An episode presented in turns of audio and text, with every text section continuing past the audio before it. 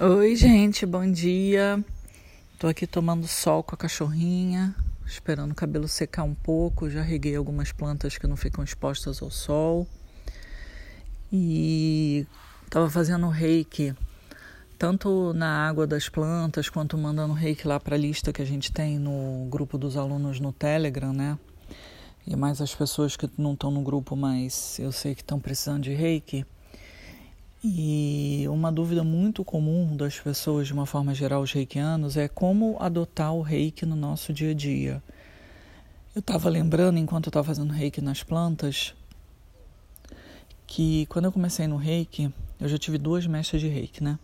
A primeira delas, sempre quando eu tinha algum problema, ela falava assim: Mas Jaquel, você não lembra que você tem reiki, né? E eu dizia: Não, eu nunca lembrava. No início era muito difícil de eu lembrar que eu tinha um reiki para me ajudar.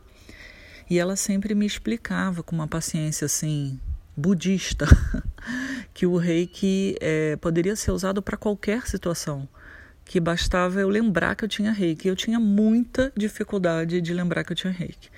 Por quê? Porque eu trabalhava numa grande corporação, meu dia era muito agitado, muito corrido, eram muitas reuniões, muita coisa para fazer. E a gente acaba esquecendo né, das ferramentas que a gente utiliza. Né? Eu mesma, que faço hoje em dia, né, com mais tempo disponível, faço muitos cursos eu fico assim, sempre pensando onde aquilo que eu estou aprendendo pode ser usado, né? Ontem, por exemplo, até postei lá nos meus stories que eu tive uma espécie de uma reação alérgica que gerou como se fosse uma queimadura, né? Por conta de um problema na lombar crônico que eu tenho.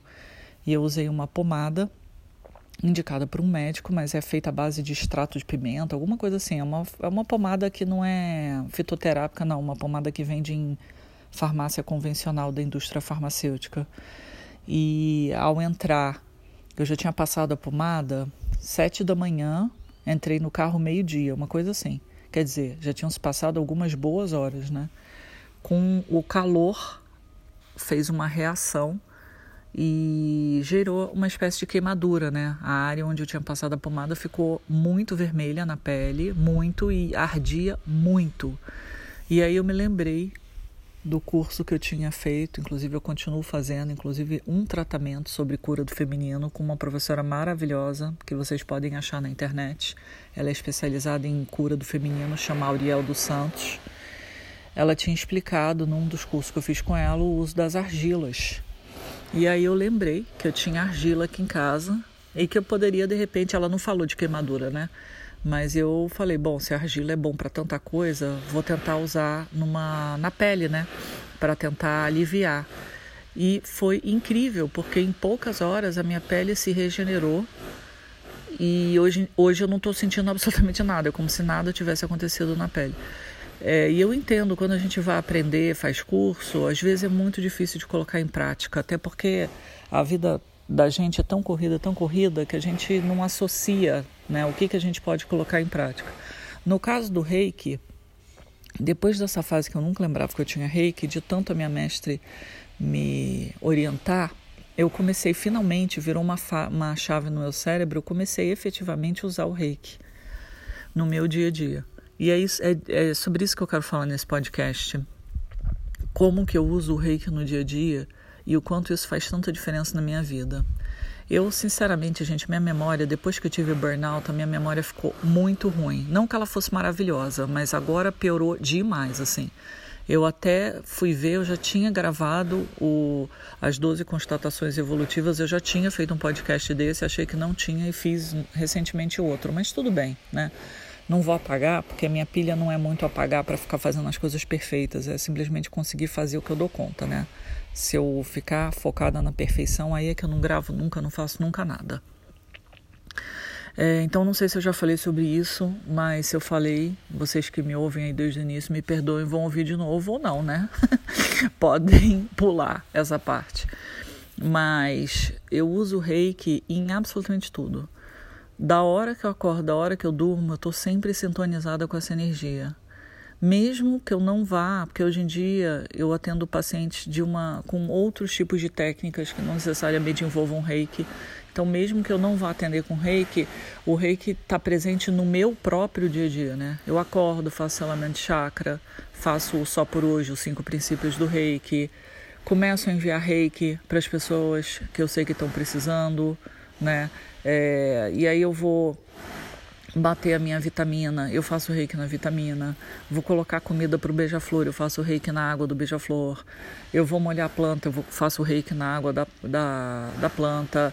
É, e às vezes eu tanto faço reiki com a mão mesmo em cima da água ou apenas visualizando o símbolo. Ou agora eu estava é, enchendo um baldinho né, para molhar algumas plantas aqui e eu estava com uma mangueira enchendo o baldinho. E com a mangueira eu fazia os símbolos. É, são formas práticas né, de você lembrar de estar tá cozinhando, faz o símbolo com a colher que você está cozinhando, né? Ou está no restaurante, visualiza para não ficar estranho, você está com um monte de gente, visualiza os símbolos em cima da comida, porque além de você potencializar é, o, as propriedades das refeições, dos alimentos que estão ali, você também está eventualmente limpando uma energia ruim que se a pessoa cozinhou, por exemplo, nervosa ou tá puta ou muito preocupada com um problema em casa, a gente acaba passando essa energia para as comidas. Então, às vezes, a gente vai comer fora, passa mal, não é nem da comida que está estragada, mas da energia, a intenção ao fazer a comida, né?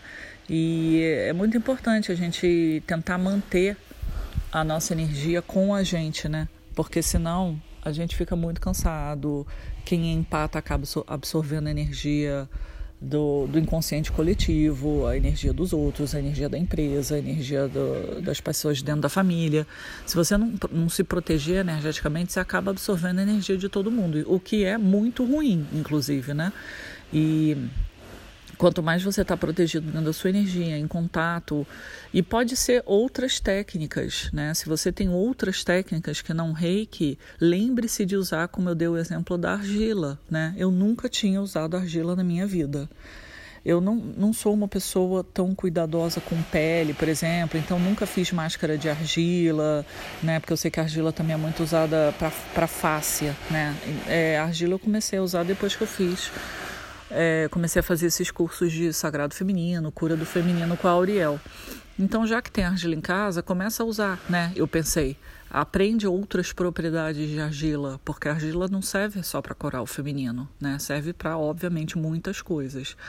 E às vezes a gente tem que se aprofundar um pouco, né? Um professor passa um ensinamento e a partir daquele gancho a gente vai se aprofundando pesquisando, lendo sobre, e a gente vai usando aquelas técnicas e condicionando aquilo para o nosso dia a dia, porque às vezes o que é fácil para o professor fazer, por exemplo, essa professora está muito acostumada a passar argila no filho, nela, porque isso faz parte da rotina dela, né? Eu não estou tão acostumada a usar argila assim, né? Então eu tenho que adaptar e aprender, né? Usar os ensinamentos que a gente obteve para nossa própria cura, porque a minha cura certamente é diferente da dela, é diferente da sua, é diferente, né? Cada um é um indivíduo. Temos problemas diferentes para resolver. E no caso do reiki, mesmo se você sentar para meditar, ou eu que estou aqui tomando um sol, gravando, não estou nem meditando, mas chama a energia do reiki, né? Desenha um símbolo. Se você for reiki 1 e não tiver nenhum símbolo, apenas chama a energia do reiki. Porque ao chamar a energia, essa energia entra, entra pelo teu coronário e já vai te estabilizando, te limpando, mesmo que você não faça uma autoaplicação que demora, né? Porque o que eu ouço muito é que a autoaplicação é chata, demora, não sei o quê. E pior que é mesmo. Ainda mais nível 1, que demora mais de 40 minutos cada posição. No nível 3 já fica bem mais fácil, viu, gente? Porque não tem nem tempo. É a tua intuição que manda quanto tempo você vai ficar com a mão lá, né? No nível 1 você tem que ficar 3 minutos, de acordo com o método que eu aprendi, que é o Reiki Usui, que eu passo para os meus alunos, né? Eu sou Reiki Usui. E no nível 2 é um minuto e meio. Um minuto e meio já começa a ficar bem mais fácil. No terceiro nível, então, aí fica muito mais fácil, até porque o aluno ganha o símbolo do Daikomyo, que potencializa muito o reiki de uma forma geral. E eu também estimulo muito os alunos que chegarem em nível 3 a não se acomodarem. Usar muito o Daikomyo porque o Daikomyo é o símbolo que é dado no nível 3 e que te faz entrar em contato com o teu eu superior. Enquanto existem milhares de técnicas ensinando a pessoa a entrar com o eu superior, usar essas ervas de poder, né, como a ayahuasca, para ter acesso ao eu superior, o Daikomyo faz esse trabalho. Então, por que não usar essa técnica? Só que, gente, não é da noite para o dia. A gente tem, por conta da sociedade que a gente aprendeu a fazer tudo correndo, a gente tem um senso de imediatismo enorme. Eu também, né? Eu quero o resultado do dia para a noite. Eu também sou assim. Só que com o passar do tempo, essa ansiedade baixou um pouco e a gente precisa é, ter paciência né, com os nossos processos. Não é porque você vai fazer reiki uma vez na água que vai resolver todos os problemas da tua vida, entendeu? É a, é a, a, frequência, a constância com que você faz uso dessa energia que vai promovendo as transformações. E aí, gente, mais importante ainda é que quando as transformações chegam, elas são altamente impactantes. E aí, geralmente, a gente fica com medo, recua, não quer mais brincar disso, porque ninguém se transforma pelo amor. Existe essa opção, só que geralmente a gente não entende e não vai. Geralmente a gente entende quando a dor chega à porta e faz a gente repensar a nossa vida toda. Né? E quanto mais a gente é resistente à mudança, mais a vida desmorona. É um negócio assim impressionante. É, por que não então, né, quem for reikiano, começar a usar é, eu tenho certeza que o reiki já me liberou de eu passar por N problemas. Eu tenho certeza que se não fosse o reiki eu teria ter tido mais coisa aí, inclusive de saúde. Eu teria tido um problema maior no coração, tenho certeza. Fui super avisada disso, né? É, eu fui muito poupada, a energia com certeza me ajudou muito. E porque eu fico intensamente fazendo reiki no coração. No início, então, era o dia, praticamente o dia inteiro com a mão no coração, porque eu sou exagerada, né? E eu tinha muita arritmia cardíaca, o que é muito desagradável de sentir, muito desagradável. Te dá um mal-estar geral no corpo, a arritmia cardíaca, não é só o coração que dispara. Então eu ficava fazendo reiki, né? Até porque eu passei um mês fazendo nada, me recuperando e voltei a trabalhar um mês depois. E para eu conseguir voltar a trabalhar, já como terapeuta holística, eu tinha que estar melhor, né? Então, amores, era isso. Tenha paciência com o processo de vocês, acione a energia todo santo dia, nem que seja de manhã na hora que acorda, sabe? Na hora que está espreguiçando, aciona essa energia. Se você for de meditar, coloca as mãozinhas em concha, chama a tua energia do reiki, sente a energia irradiar na tua mão né? Se você está sentindo alguma coisa na barriga, coloca a, mão na barriga. Se está com dor no cotovelo, coloca a mão no cotovelo. Se está com dor no joelho, coloca a mão no joelho. E assim vai, né? Todo dia, todo dia da sua vida. Se você quer se melhorar, né? É igual tomar remédio, né? A gente tem que tomar todo dia. Eu, se ficar sem tomar remédio do coração, o coração volta a disparar. Então, eu não posso ficar sem esse remédio. Quem tem condições aí é, crônicas sabe do que eu estou falando. A gente não pode dar mole. E tudo bem, né? A gente que arruma os problemas para a vida, então tem que administrar da melhor forma possível, né? É isso. Espero que vocês tenham um ótimo dia e que a luz do rei que chegue até vocês. Um beijo, a gente se vê por aí.